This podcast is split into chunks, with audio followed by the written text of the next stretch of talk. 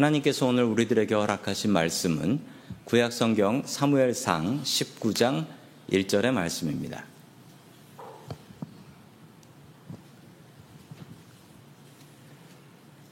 사울의 그의 아들 요나단과 그의 모든 신하에게 다윗을 죽이라 말하였더니 사울의 아들 요나단이 다윗을 심히 좋아하므로 아멘. 하나님께서 우리와 함께 하시며 말씀 주시니 감사드립니다. 아멘. 자, 우리 옆에 계신 분들과 인사 나누겠습니다. 반갑습니다. 반갑습니다. 자, 오늘 샌프란시스코에 마라톤 대회가 있어가지고 또 오시는데 고생들 하신 분들 계실 텐데요. 수고 많이 하셨습니다. 그 어렵게 오신 만큼 주님께서 주시는 복이 크실 줄로 믿습니다. 아멘. 어떤 두 친구가 시골길을 걸어가고 있었습니다. 근데 갑자기 곰 한 마리가 숲에서 나왔어요. 날쌘 친구는 잽싸게 나무 위로 올라갔고 느린 친구는 나무 위로 못 올라가 가지고 땅바닥에 엎드려서 죽은 척하고 있었죠. 그랬더니 곰이 와가지고 킁킁킁킁 냄새를 맡아보더니 에이 죽었나 보다 하고 그냥 가버렸습니다. 잠시 뒤에 나무에 올라갔던 친구가 내려왔죠. 그리고 땅바닥에 있었던 친구에게 물어봤습니다. 아까 곰이 자네 귀에다 대고 뭐라고 얘기하던 것 같은데 혹시 뭐라고 얘기했나? 그러자 이 친구는 이렇게 얘기했죠. 곰이 나한테 이렇게 얘기하더라고. 친구 위험한데 혼자 살겠다고 도망가는 놈하고는 친구하지 마라. 정말 좋은 친구는 어떤 친구일까요? 오늘 하나님의 말씀을 통해서 정말 좋은 친구 찾기를 소망합니다. 첫 번째 하나님께서 우리들에게 주시는 말씀은 우리가 믿음의 친구가 되어야 합니다. 우리가 믿음의 친구가 되어야 해요. 지난 이야기를 이어갑니다. 다윗의 인기는 이스라엘 백성들 중에 더욱더 높아지기 시작했고 이것을 보던 사울은 너무나 화가 나서 다윗을 죽이려고 했습니다. 그러나 하나님께서는 다윗을 살려서 이스라엘의 왕으로 만드시기로 작정하셨는데요. 하나님께서는 어떻게 다윗을 보호하시게 될까요? 미국 생활을 하면서 참 아쉬운 것 중에 하나가 있는데 그건 뭐냐면 친구입니다. 친구가 대부분 한국에 있어요. 한국에서 대학, 대학 나오고 뭐 학교 다닐 때 친구들 다 한국에 있어서 그 미국에서는 친구가 많지 않다라는 게 참 아쉽습니다. 성도 여러분들에게는 이게 미국에도 좋은 친구분들이 있으신가요? 마음 활짝 열어놓고 얘기할 수 있고 나를 이해해 줄 그런 친구 있으세요? 있으면 복된 분들이십니다. 우리 다 함께 사무엘상 19장 1절 말씀 같이 봅니다. 시작. 사울이 그의 아들 요나단과 그의 모든 신하 다윗을 죽이라 말하였더니 사울의 아들 요나단이 다윗을 심히 좋아하므로 아멘. 다윗에게는 그런 친구가 있었는데 그 친구가 바로 요나단이었습니다. 요나단. 이 둘은 서로가 서로를 믿고 의지하는 사이였죠. 얼마나 믿었냐면 이 둘은 군인이었기 때문에 전쟁터에 나가면 서로 등을 맞대며 자신의 목숨을 의지할 수 있었던 군인들이었습니다. 전우들이었던 것이죠. 정말 좋은 친구는 어떤 친구일까요? 내가 슬플 때, 내가 마음이 아플 때, 나를 위로해 줄 수 있는 친구가 있다면 그건 정말 복된 친구입니다. 내가 망했을 때 나 도망가지 않고 내 옆에서 나를 위로해 주는 친구 정말 좋은 친구입니다. 그런데 진짜 좋은 친구는 어떤 친구인 줄 아세요? 진짜 좋은 친구는 내가 잘 될 때 진심으로 나를 축하해 줄 수 있는 사람. 심지어 심지어 나보다도 내 친구가 더 잘 되는 걸 보면서 나는 뭐야 라는 마음이 들면서도 그래, 그래도 축하한다 라고 할 수 있는 사람, 진짜 친구입니다. 요나단은 진짜 친구였습니다. 다윗이 잘 되는 것이 기뻤습니다. 정말로 축하하고 좋아하고 기뻐해 줬습니다. 다윗이 잘 될수록 요나단은 왕이 될 가능성이 떨어지는 건데 내 자리 잡아먹는 친구를 축하해 준 것입니다. 진짜 친구죠. 이 둘은 진짜 좋은 친구들이었지만 이 둘은 원래 친구가 될 수 없었습니다. 왜냐하면 이 둘은 너무나 달랐지요. 요나단은 왕궁에서 자랐습니다. 사울의 첫 번째 아들이었고 아버지의 뒤를 이어서 왕이 될 만한 사람이었습니다.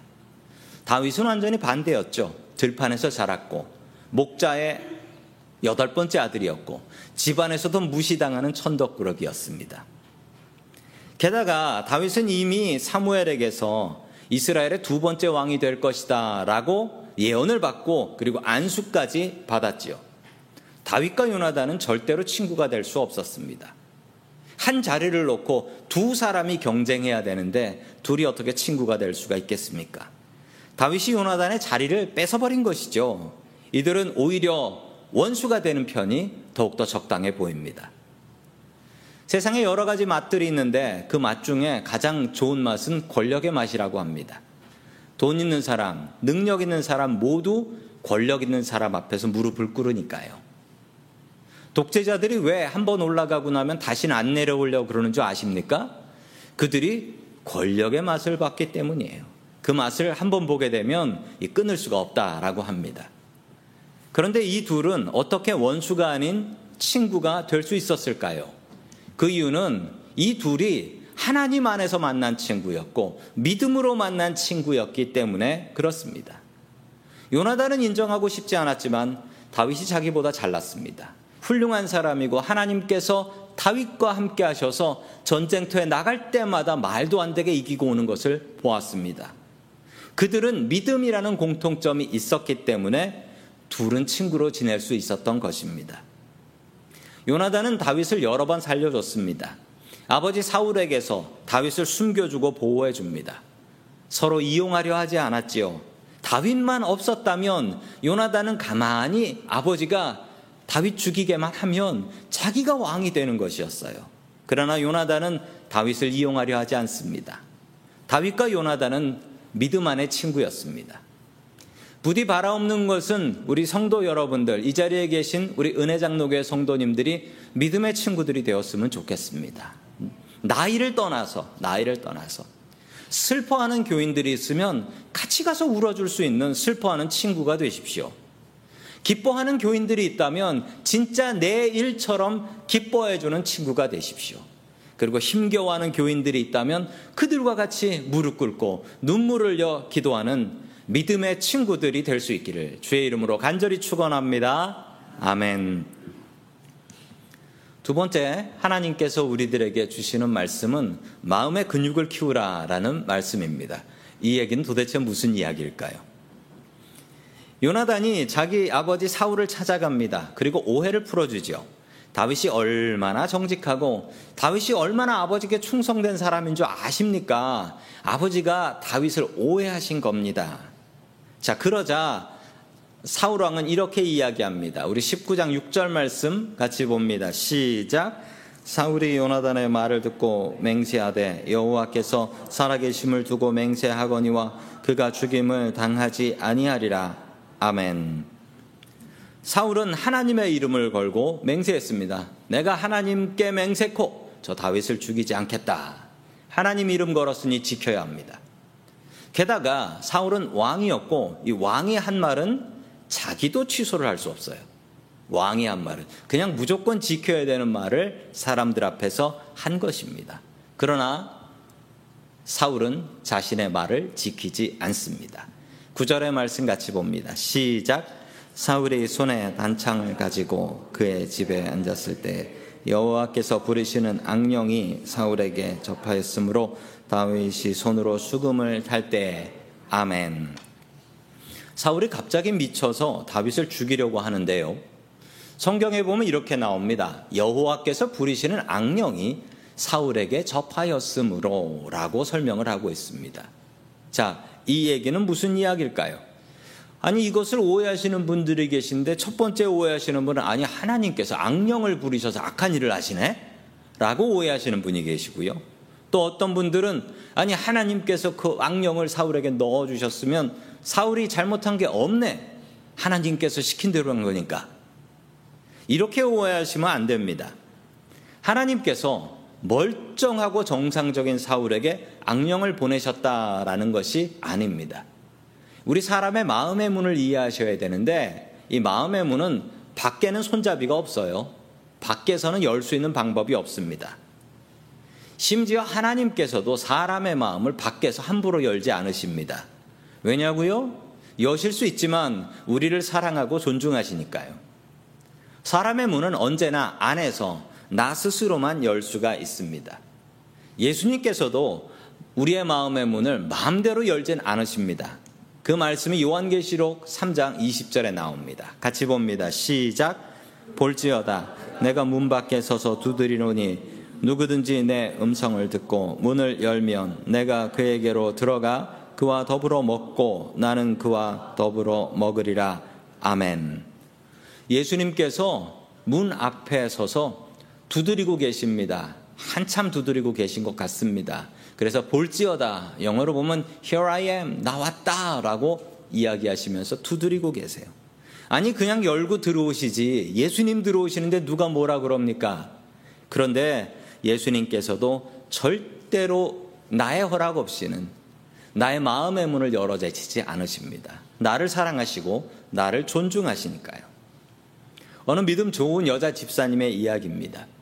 부부 싸움 해가지고 화가 날 때마다 이분한테 습관이 있어요. 습관이 있는데 어떤 습관이냐면 이렇게 이렇게 머리를 누르는 습관이 있어요. 화가 날 때마다 머리를 왜 누르냐라고 제가 물어봤더니만 그분은 이렇게 대답을 했습니다. 머리 뚜껑 열릴까 봐요.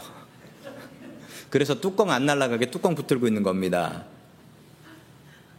아무리 화가 나도 사탄에게 내 마음의 문만은 열지 않겠다라는 고백인 거예요.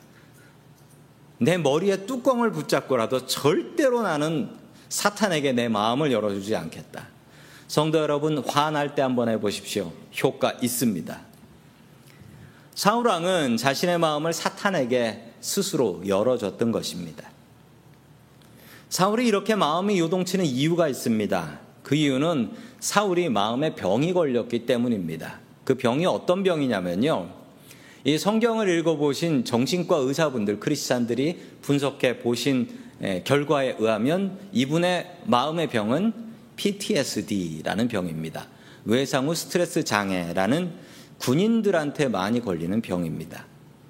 사울도 군인이었죠. 사울이 전쟁터에 나가면 당시의 군인들은요, 지휘관 뒤에 있었던 게 아니라 군인들 이끌고 제일 앞에 나가야 됩니다. 용감하게 싸웠지만 사울왕은 두려웠습니다. 얼마 전 골리앗과 싸울 때는요, 너무 무서워서 밖에 나와 보지도 못했습니다. 사울왕은 죽는 것이 두려웠습니다. 내가 죽고 나면 내 가족들은 어떻게 될까? 다른 사람이 왕이 되면 내 가족들 다 죽이지 않을까? 전쟁은 사울왕을 서서히 미쳐가게 만들었던 것입니다. 아시는 것처럼 우크라이나의 전쟁이 벌써 1년이 넘었습니다. 유럽에서 평온했던 나라 우크라이나는 지금 완전히 파괴가 되어 버렸습니다. 우크라이나에 사는 40살 먹은 옥사나라는 여자분의 이야기입니다. 행복하게 살고 있었는데 전쟁이 났고 남편은 전쟁터에 끌려나갔습니다. 전쟁터에 끌려나가기 전 남편은 정말 조용하고 자신한테 평생 화 한 번 안 냈던 그런 사람이라고 했습니다. 전쟁터에 나갔고 부상을 입고 집으로 돌아와서 남편은 완전히 다른 사람, 괴물이 되어버렸습니다. 새벽에 일어나 보니 남편이 없는 것입니다. 남편을 찾아 마당으로 나가보니 마당이, 어, 남편이 마당에서 삽으로 벙커를 파고 있었습니다. 적들이 지금 쳐들어올 줄 모르니까 빨리 벙커를 파고 그 안에 숨어야 된다는 거예요. 누군가 자기를 죽일지도 모른다고 말을 하며 아내를 때리고 목을 절러 죽이려고까지 했습니다. 옥사나는 어쩔 수 없이 남편을 피해 쉘터로 숨어버렸습니다. 이게 PTSD입니다. 안타까운 우크라이나의 땅에 평화를 위해서 간절히 기도해 주시기 바랍니다. 상처를 잘 받는 사람들한테는 특징이 있답니다. 상처를 일반화한대요. 상처를 일반화한다. 이게 무슨 말이냐면요. 길을 가다 강도를 만났어요. 그래서 강도한테 돈을 다 털렸습니다. 그리고 집에 와가지고 이 상처를 잘 받는 사람은 이렇게 생각한대요. 그래, 요즘 길이 너무 위험해. 길이 너무 위험하니까 밖으로 나가지 않는 게 좋겠어. 이불 밖은 위험하니까 절대 이불 밖을 나가지 말자. 이렇게 생각하며 집 바깥을 나가지 않습니다. 이게 상처를 일반화하는 거예요. 그냥 한 번 벌어진 일입니다. 어쩌다가 나에게 한 번 일어난 일인데 그걸 일반화하는 거예요. 그래서 이 일이 나한테 분명히 다시 또 일어날 거야. 라고 생각하며 한 번 일어나고 말 것을 항상 일어날 일로 만들어버리고 걱정하고 염려하는 것입니다. 마음에도 근육이 있다라고 해요. 우울해 하는 것도 습관이래요. 그래서 한 번 우울해 하는 사람은 두 번 우울하기 쉽다는 거죠. 기뻐하는 것도 습관이랍니다. 잘 기뻐하는 사람은 정말 작은 일만 있어도 쉽게 기뻐한다라고 합니다. 왜냐하면 우리가 하는 이 기뻐하는 것, 우울해하는 것, 이것도 우리의 마음에 운동이 된대요. 그래서 이 운동을 자주 하게 되면 근육이 생긴답니다. 기뻐하는 근육, 우울해하는 근육. 성경에는 이렇게 말씀하고 있습니다. 데살로니가 전서 5장 16절부터 18절의 말씀입니다. 시작. 항상 기뻐하라. 쉬지 말고 기도하라. 범사에 감사하라. 이것이 그리스도 예수 안에서 너희를 향하신 하나님의 뜻이니라. 아멘.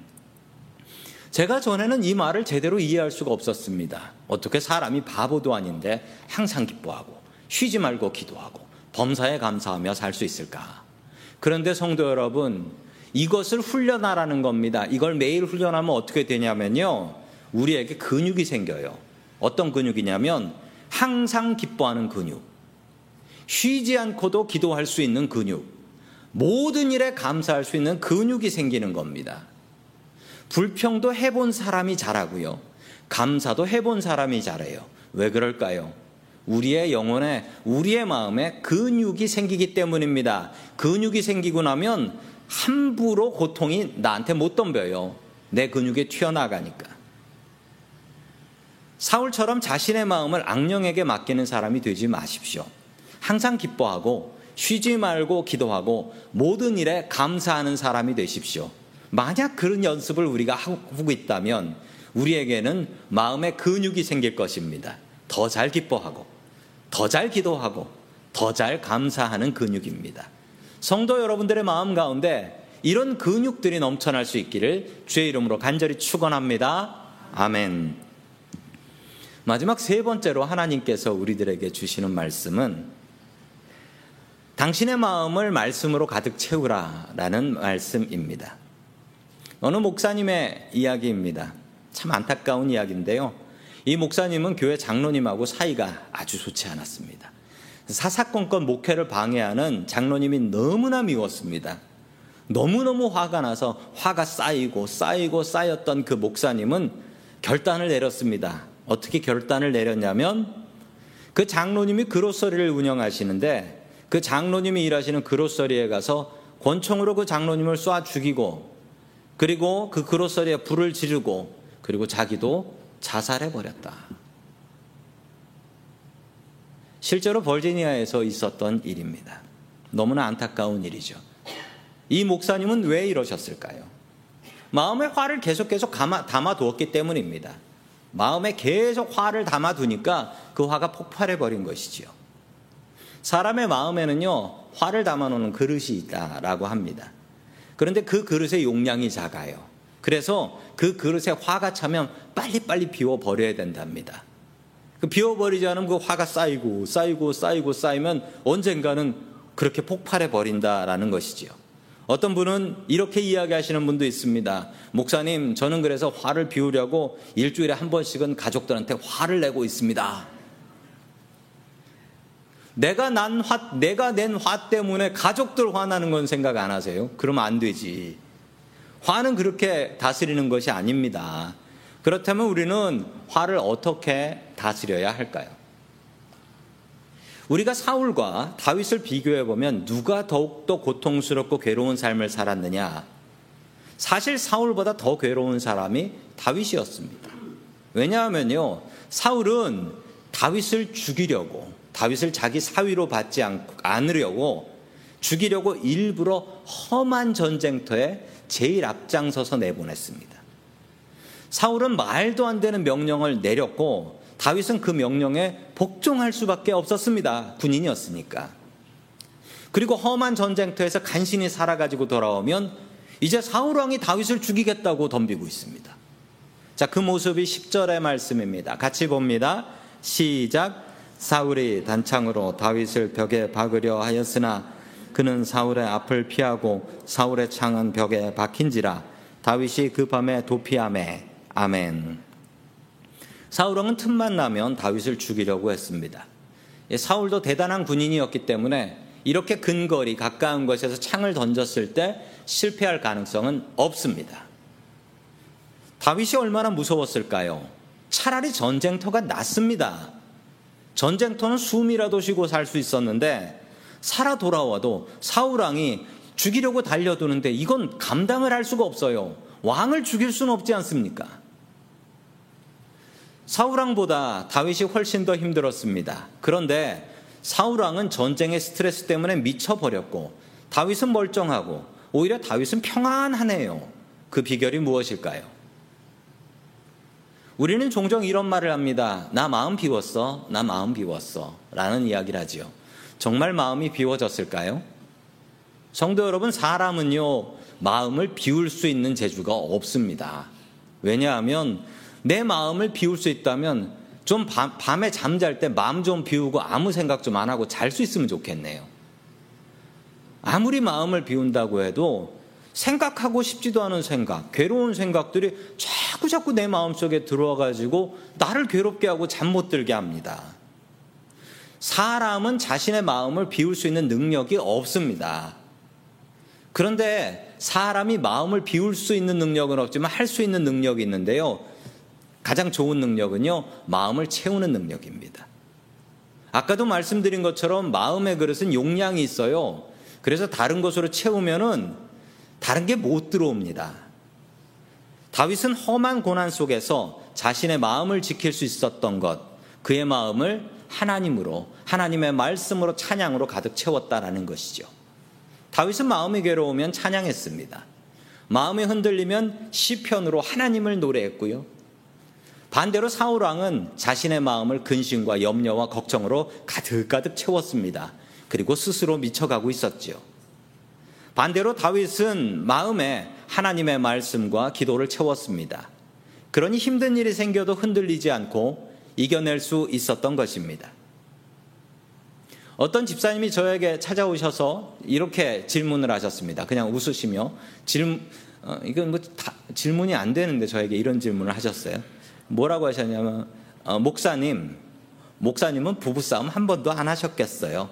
사모님이랑 살면서 한 번도 안 싸우셨죠? 라고 물으셔서 제가 이렇게 대답을 했습니다. 네, 맞습니다.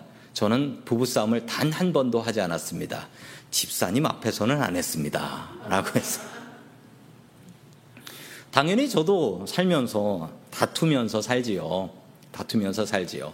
저희 집사람이 아마 제, 제, 제 주관적인 생각에는 저희 교회에서 믿음이 제일 좋은 것 같습니다. 저랑 다투고 제 설교를 들을 수 있으니까요.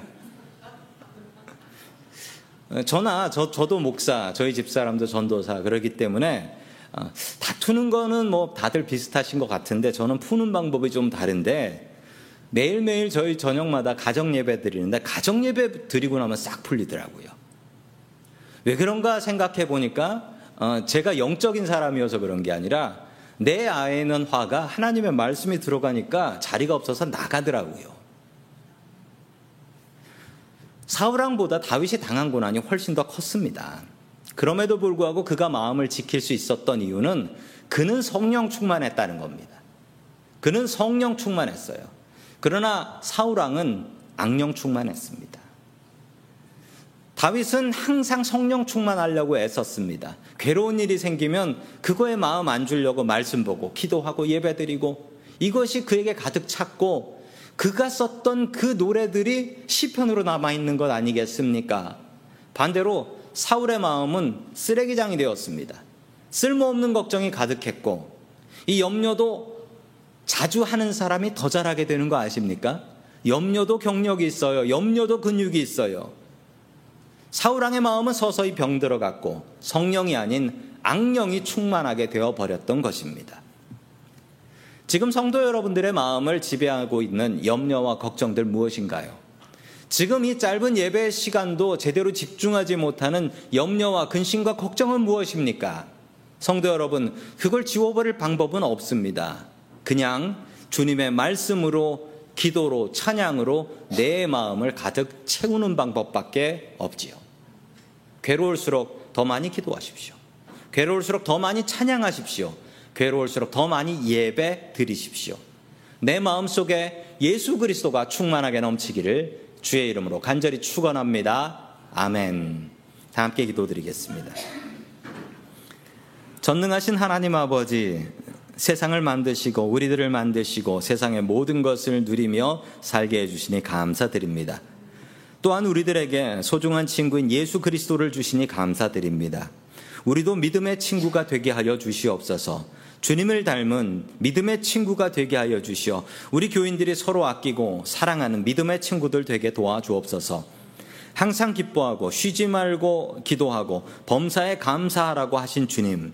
우리들의 마음 가운데 기뻐하는 근육, 기도하는 근육, 감사하는 근육이 넘칠 수 있게 도와주옵소서. 우리들의 마음 속에는 걱정과 염려와 분노들이 주님의 말씀을 밀어내려 합니다. 매일매일 주의 말씀을 통하여 내 마음을 가득 가득 채울 수 있게 도와 주시옵소서. 내 마음의 주인이신 예수 그리스도의 이름으로 기도드립니다. 아멘.